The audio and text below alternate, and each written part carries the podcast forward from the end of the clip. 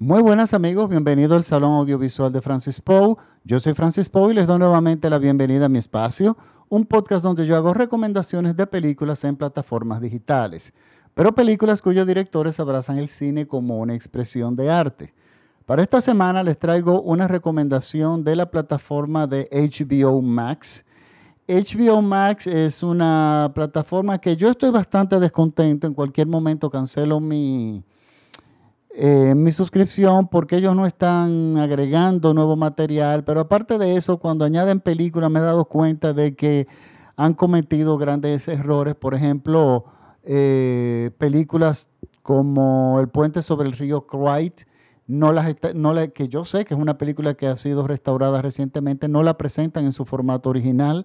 Y lo mismo pasó con Spartacus de Stanley Kubrick. O sea, ellos se manejan como televisión estatal en cuanto al descuido del formato de las películas y la copia de la película. Por lo tanto, yo en cualquier momento cancelo esta producción, perdón, esta plataforma, pero resulta que HBO tiene material bueno, propio, muy interesante.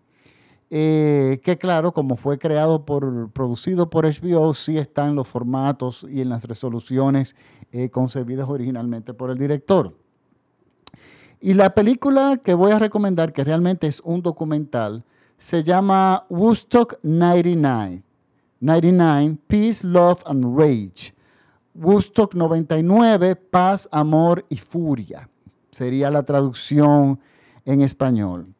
Y es un documental muy bien logrado. Pero hay algo curioso con este documental. Este documental realmente crece y se le da el verdadero valor cuando ya uno tiene la experiencia de haber vivido un documental que se llama exactamente igual, Woodstock, pero original de 1969, que vino a estrenarse en el año 1970 realmente. Entonces, ¿Por qué es interesante y por qué este documental se aprecia más primero, después de uno haber visto el documental original? Para eso tenemos que ir un poco de historia y explicar qué fue Woodstock. Pero ante todo, eh, tenemos que hablar también un poco de forma general de, de, los años 60. En 1969, en verano de 1969, cuando este servidor había cumplido apenas un añito de edad, en Estados Unidos, unos jóvenes muy emprendedores, muy atrevidos, se le ocurrió hacer un concierto que durara tres días, o sea, tres días de música. Amor, paz y música era el, el lema de ese entonces, de ese concierto. Y ese concierto fue un gran evento del cual se hizo un documental con mucho, se filmó mucho en formato de 16 milímetros eh, una gran cobertura fílmica del documental, que, del, del, concierto de los tres días, que luego se convirtió en un documental que ganó el Oscar, de hecho, como mejor documental en el año 1970. Pero ¿y por qué, de qué se trataba? ¿Por qué era tan? ¿Por qué trascendió tanto este documental? Y es que lo importante del documental original de 1969, que es lo mismo que el Woodstock 99 del año 1999, la importancia es el contexto en que ambos documentales se desarrollan. Y por eso yo quiero hacer una pequeña pausa y recomendar a toda persona que tenga interés social o, de, o sea profesor de ciencias sociales o de estudios sociales, que vean estos dos documentales y si usted es profesor, presénteselo a sus alumnos porque es un interesantísimo objeto de estudio. Cada uno por separado, pero el contraste entre uno y otro es lo que engrandece sobre todo al segundo documental. Miren, en la década de los 60 en Estados Unidos, eh, Estados Unidos eh, estaba sumergido en grandes y fuertes y constantes y violentas revueltas sociales. Eh, Estados Unidos, eh, luego de la Segunda Guerra Mundial, que tuvo una gran bonanza económica, la década de los 50 fue una década de mucha comodidad para el pueblo norteamericano, pero era una sociedad extremadamente dividida es, un, es todavía, pero sobre todo en esa época, un país extremadamente racista, muy racista. Los negros, el racismo se, se ejercía desde el Estado privilegiando a los blancos con, con, leyes y discriminando a los negros. Eh, de hecho, los negros no podían entrar por la misma puerta que los blancos. blancos. Incluso cantantes de, eh, famosísimas como Ella Fitzgerald o Billie Holiday eh, no podían entrar por la puerta principal de los teatros, siempre tenían que entrar por una puerta de atrás y salir por la puerta de atrás. O sea, incluso gente extremadamente famosa no tenía derechos civiles, derechos sociales, no había, había una gran división social. Esta división social, por supuesto, crea un peso, aunque sea en una minoría, un peso muy fuerte que desequilibra eh, la armonía social en una sociedad. Por otro lado, en el 1968 o 69, no recuerdo muy bien, surgieron los eventos de Stonewall. O sea, es cuando surge también eh, la comunidad LGTB, que también era marginada, que también era eh, oprimida y torturada, y resulta que se organizan y empiezan a marchar. Esto simultáneamente con la comunidad negra, con los de los derechos civiles. Pero tenemos un problema mayor todavía. Tenemos que Estados Unidos en la década de los 60, un presidente muy popular que fue John F. Kennedy fue asesinado. Fue asesinado luego su hermano. Fue asesinado también Martin Luther King un líder de los derechos civiles eh, afroamericanos, también Malcolm X eh, y, muchísimos otros más. Entonces tenemos una sociedad que estaba colapsando y encima de eso estaba librando una guerra extremadamente impopular, que era la guerra de Vietnam. Contrario a la Segunda Guerra Mundial, que era una guerra necesaria porque a Hitler había que sacarlo del poder y eliminarlo, esta guerra nunca estuvo clara. Eh, eh, la excusa era la lucha contra el comunismo y muchísimas teorías que no realmente eh, eran motivos eh, para realmente la gente sentirse cómoda con los ciudadanos con esa guerra.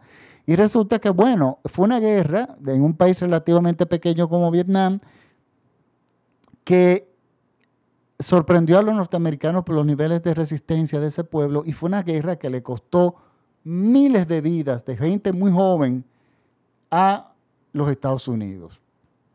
En este contexto surgen una serie enorme de, revoluciones sociales. Los jóvenes estudiantes y eh, sobre todo se organizan y se tiran a la calle a luchar contra la guerra de Vietnam, contra el gobierno, también los grupos negros también se organizan, surgen los Black Panthers, o sea, hay una verdadera conmoción social en los Estados Unidos. En este contexto, donde se incluso se unen los músicos, músicos como grupos como los Beatles sacan su canción Revolución, y se hablaba de la revolución, y estos jóvenes lideran, jóvenes de 20 años, menos de 20 años, lideran todos estos movimientos en la década de los 60. En el año 1969, estos jóvenes em, empresarios eh, deciden contratar un grupo de músicos, de, los, de hecho los mejores músicos del momento, como Santana, Janis Joplin, eh, Joan Baez, The Who, para hacer un concierto que duró tres días. Si bien la idea de un concierto que durara tres días es algo totalmente insólito, eh, una locura, pero eran los 60. Es en los 60 y, los 70 también pasaban cosas que hoy en día uno uno no ni le pasa por la cabeza. Y resulta que ellos organizaron este concierto y la asistencia fue una cosa abrumadora. Pero ¿qué pasa? Esa juventud que se acercó, que buscó durar, estar tres días en, compartiendo música, compartiendo paz, compartiendo ideas, compartiendo amor, porque era el lema era, era todo en contra de la violencia. Era una, eh, eran cientos de miles de personas, pero en, con una ideología de paz, de luchar contra la guerra, y los músicos hacían exactamente lo mismo. Los músicos eran Joan Baez, luchaban, eran músicos de protesta, todo. Eh, entonces, ¿qué pasa? Este documental, sin pensarlo bien en el momento, documenta todo, pero el documental va creciendo con, los tiempos, eh, con el tiempo porque es una verdad, un verdadero testimonio de un momento histórico cumbre importante en la década de los 60, porque fue en el último año, fue en el año 1969. En ese documental se documenta todo lo que era la sociedad joven en ese momento. Y miren, yo tengo una amiga, eh, periodista, que yo eh, admiro mucho y oigo su programa todos los días, Altagracia Salazar, muy conocida también en Estados Unidos. Y ella mm, me ha dicho varias veces que ella es una, ella abraza sus causas, ella siempre está eh, del lado de las movilizaciones y de toda la vida, desde, que era, desde que era muy joven. Y ella me dijo algo que sí, que a mí me hizo mucho sentido. Ella siendo, una, eh, siendo periodista, estudia mejor que cualquier otra persona los fenómenos sociales. Y ella dice, mira, me dijo, mira Francis, los cambios sociales a través de la historia, tú te pones a analizar, fueron realizados por gente jóvenes el derecho al voto, eh, los derechos de la comunidad LGTB. Desde Alejandro Magno para acá, incluyendo en mi país, yo me puse a buscar y es verdad, o sea, los, creadores de nuestra patria, los, que formaron nuestra patria, la República Dominicana, eh, Juan Pablo Duarte y eh, Sánchez y Mella, eran jóvenes que no pasaban de 25 años de edad. Y ella me dice, siempre me dice también, los movimientos revolucionarios tienen un fin, tienen un norte, tienen un nombre y un apellido y por eso se lucha. O tienen un criterio. Y, es, y eso, una vez se logra ese objetivo, la lucha se diluye y se convierte en otro tipo de cosas. ¿Por qué? Porque el fin principal ya se logró. Y eso pasó en, mi país, por ejemplo, con la Marcha Verde, la Marcha Verde buscaba a derrocar al presidente eh, anterior de nuestro país, eh, eh, Danilo Medina, y limpiar el sistema de justicia. Y una vez se logró eso, entonces la marcha se diluyó y se ha convertido en otro tipo de cosas, en grupos que apoyan, que le dan seguimiento, pero como con marcha de, marcha de convocatoria en sí, de juntar ciertas personas y hacer presencia en las calles, ya eso no es necesario, porque el fin se logró. Entonces, en la década del 69, esta lucha de contra la guerra de Vietnam, contra la cultura, se va diluyendo ya para el 1975 cuando se le, da, eh, se le eh, reconocen a los afroamericanos los derechos civiles y cuando los norteamericanos pierden la guerra de Vietnam y se retiran, creo que fue en el año 1975. Entonces, claro, ya esa lucha desaparece. Por lo tanto, Woodstock es un estudio interesantísimo desde el punto de vista social, pero también desde el punto de vista musical esa década de los 60, yo no quiero que a mí me tilden como que soy una persona que todo lo del pasado es mejor, pero ahí está la evidencia. O sea, estamos hablando que las interpretaciones eh, musicales de Santana, por ejemplo, de Jimi Hendrix, son legendarias incluso en el mundo de la música. De la, de la entrega musical de ese momento, que también era un ejemplo de la música de los años 60, que era grandiosa y era muy variada. No quiere decir que en los 70 no existió buena música, cada década tiene lo suyo, pero lo de los 60 fue increíble. Entonces, ¿qué pasa? Esto desaparece, todo se diluye, surge el documental editado nada más y nada menos que por el gran director eh, Martín Scorsese. El, documental tuvo la novedad de que eh, tuvo mucha conciencia a la hora de la edición de que el público era tan importante como los intérpretes. Y la tendencia más fácil para ganarse un buen dinero es simplemente tú poner los conciertos, los cantantes y hacer una película sobre las interpretaciones de los músicos. Y con eso le iba a llenar, se iba a llenar 3, 4, 5 horas sin ningún tipo de problema de documental si es necesario. Pero en el montaje o los productores o Martín Scorsese o quien sea decidieron que el público y lo que se veía alrededor, lo que rodeaba a los, a los artistas era tan importante como los artistas mismos y como incluso el evento mismo. Entonces utilizaron una técnica de como la pantalla era en 16 y la cámara en 16 milímetros, pues entonces dividían a veces en la pantalla en dos y en tres y se veía, y eso era muy innovador en el momento, en un lado veíamos a los músicos, pero del otro lado de la pantalla, que estaba dividida, veíamos las, las reacciones del público.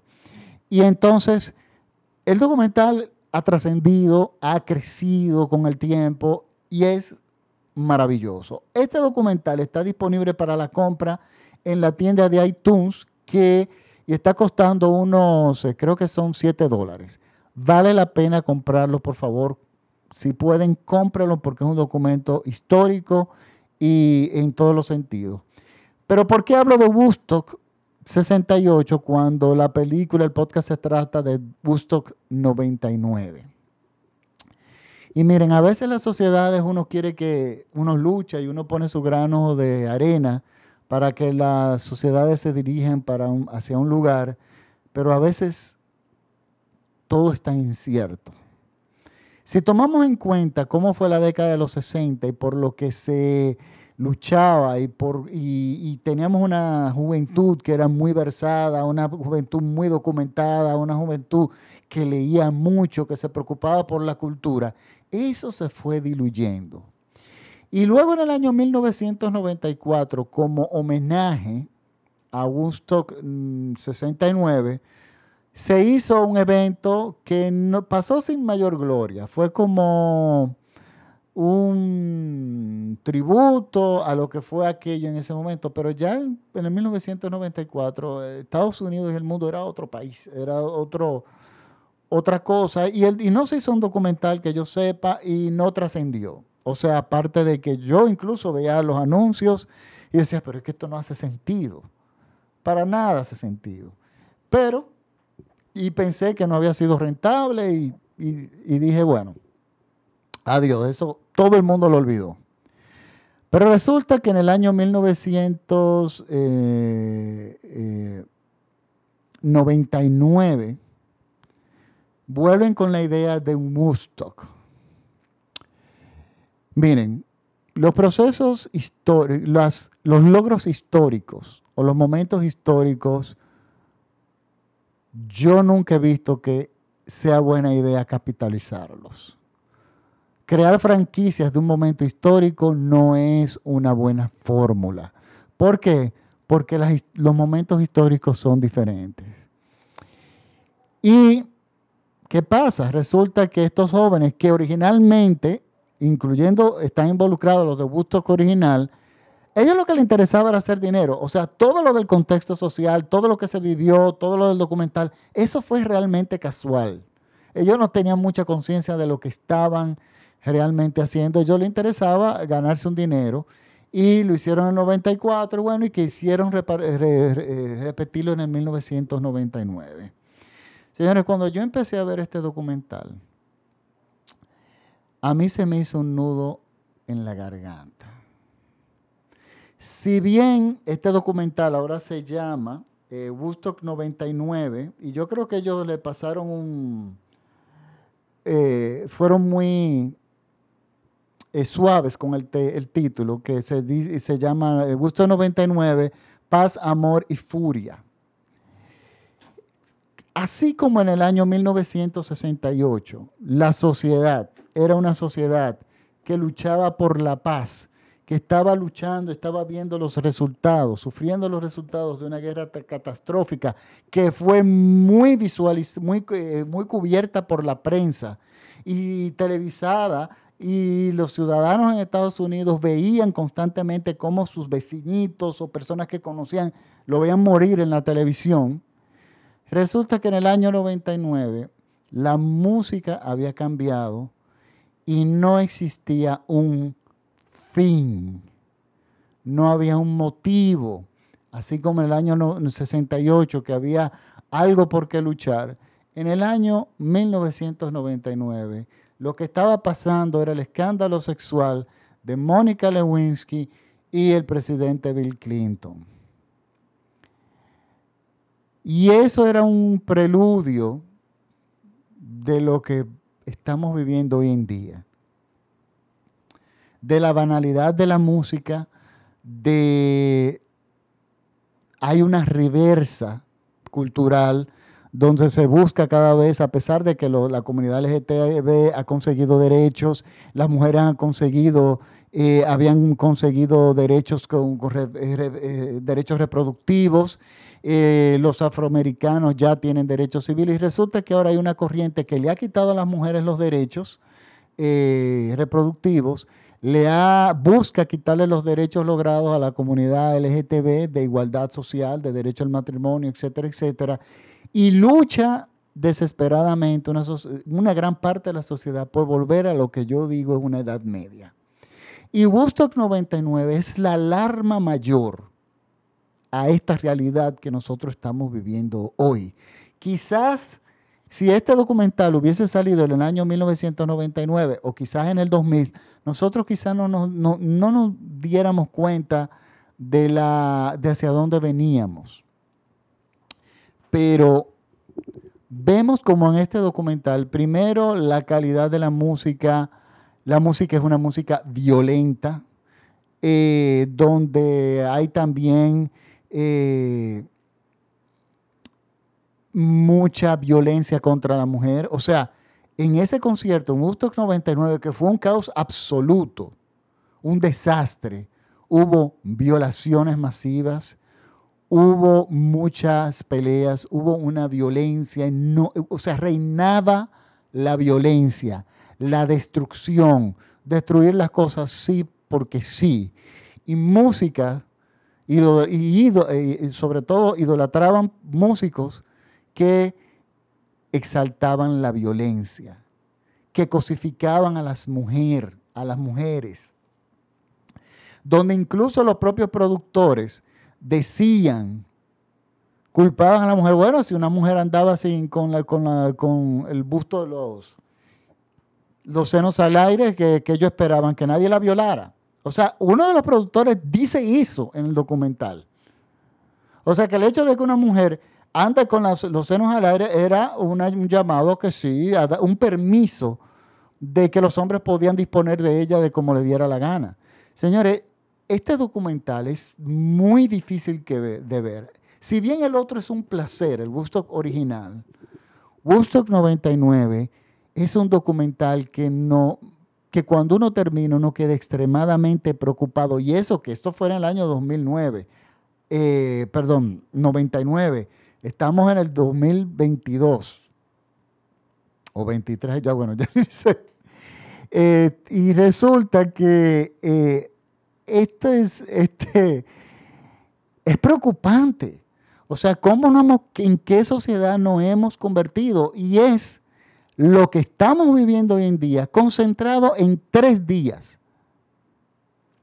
Es como un, el Woodstock 99 es un presagio a lo que se convertiría la sociedad del el 2022 y Woodstock original es la culminación de una década y de una lucha. Señores, este documental hay que verlo, está muy bien logrado. Es un documental que es incómodo, es ofensivo de ver y, y ofende en todos sentidos. O sea, el simple hecho de querer capitalizar un momento histórico, eso es, eso es, es aberrante. Es como que yo trate de capitalizar y hacer dinero del asesinato de mi país de las hermanas Mirabal y de hacer camisetas de las hermanas Mirabal y crear una franquicia la llamada Las Mariposas donde yo venda souvenirs, eh, eh, eh, adornos, cuadros, fotografías, fotos de la muerte de ella y me lucre de eso. Para mí eso es terrible. Sin embargo, este documental viene a salir ahora en el 2021, nació, salió el año pasado y es un documental muy acertado. Pero el valor lo adquiere, o sea, este documental engrandece, se engrandece cuando de antemano vemos el Woodstock original de 1968. Yo les dejo esta recomendación. Recuérdense que está en la, en la página de HBO, eh, perdón, en la plataforma de HBO Max. Eh, aprovechen, véanlo porque tengo entendido que HBO Max se va a fundir con otra plataforma, creo que, leí que fue con Paramount y de repente suben su precio porque va a aumentar el catálogo y bueno, vamos a ver qué sale de ahí, pero mientras tanto yo muy posible que próximamente esté cancelando la, mi cuenta de HBO Max. Después de todo no veo tantas películas ahí. Y aunque yo me especializo en plataformas digitales, pues esto no nadie, el patrocinador de esto soy yo. Por lo tanto, nada amigos, les recuerdo que este podcast es escuchado por todo México vía radiola.com.mx. Por favor, síganme en mis redes, como esto me ayuda a que el podcast sea más rentable en el sentido de que el costo de hacerlo me salga más barato. Este, compártanlo, simplemente lo comparten en sus redes, en su, con sus amigos, en Twitter, en Facebook, en Instagram, el Salón Audiovisual de Francis Poe. Eh, me pueden buscar en Facebook como el Salón Audiovisual de Francis Poe, no como Francis Poe porque esa es mi cuenta personal sino la de el Salón Audiovisual de Francis Poe, que no solamente yo cuelgo los podcasts ahí, sino que también cuelgo muchísima información y a veces películas eh, que están libres de derecho de autor, yo las cuelgo ahí. Entonces, nada amigos, me despido hasta la próxima semana y muchísimas gracias por la sintonía. Chao.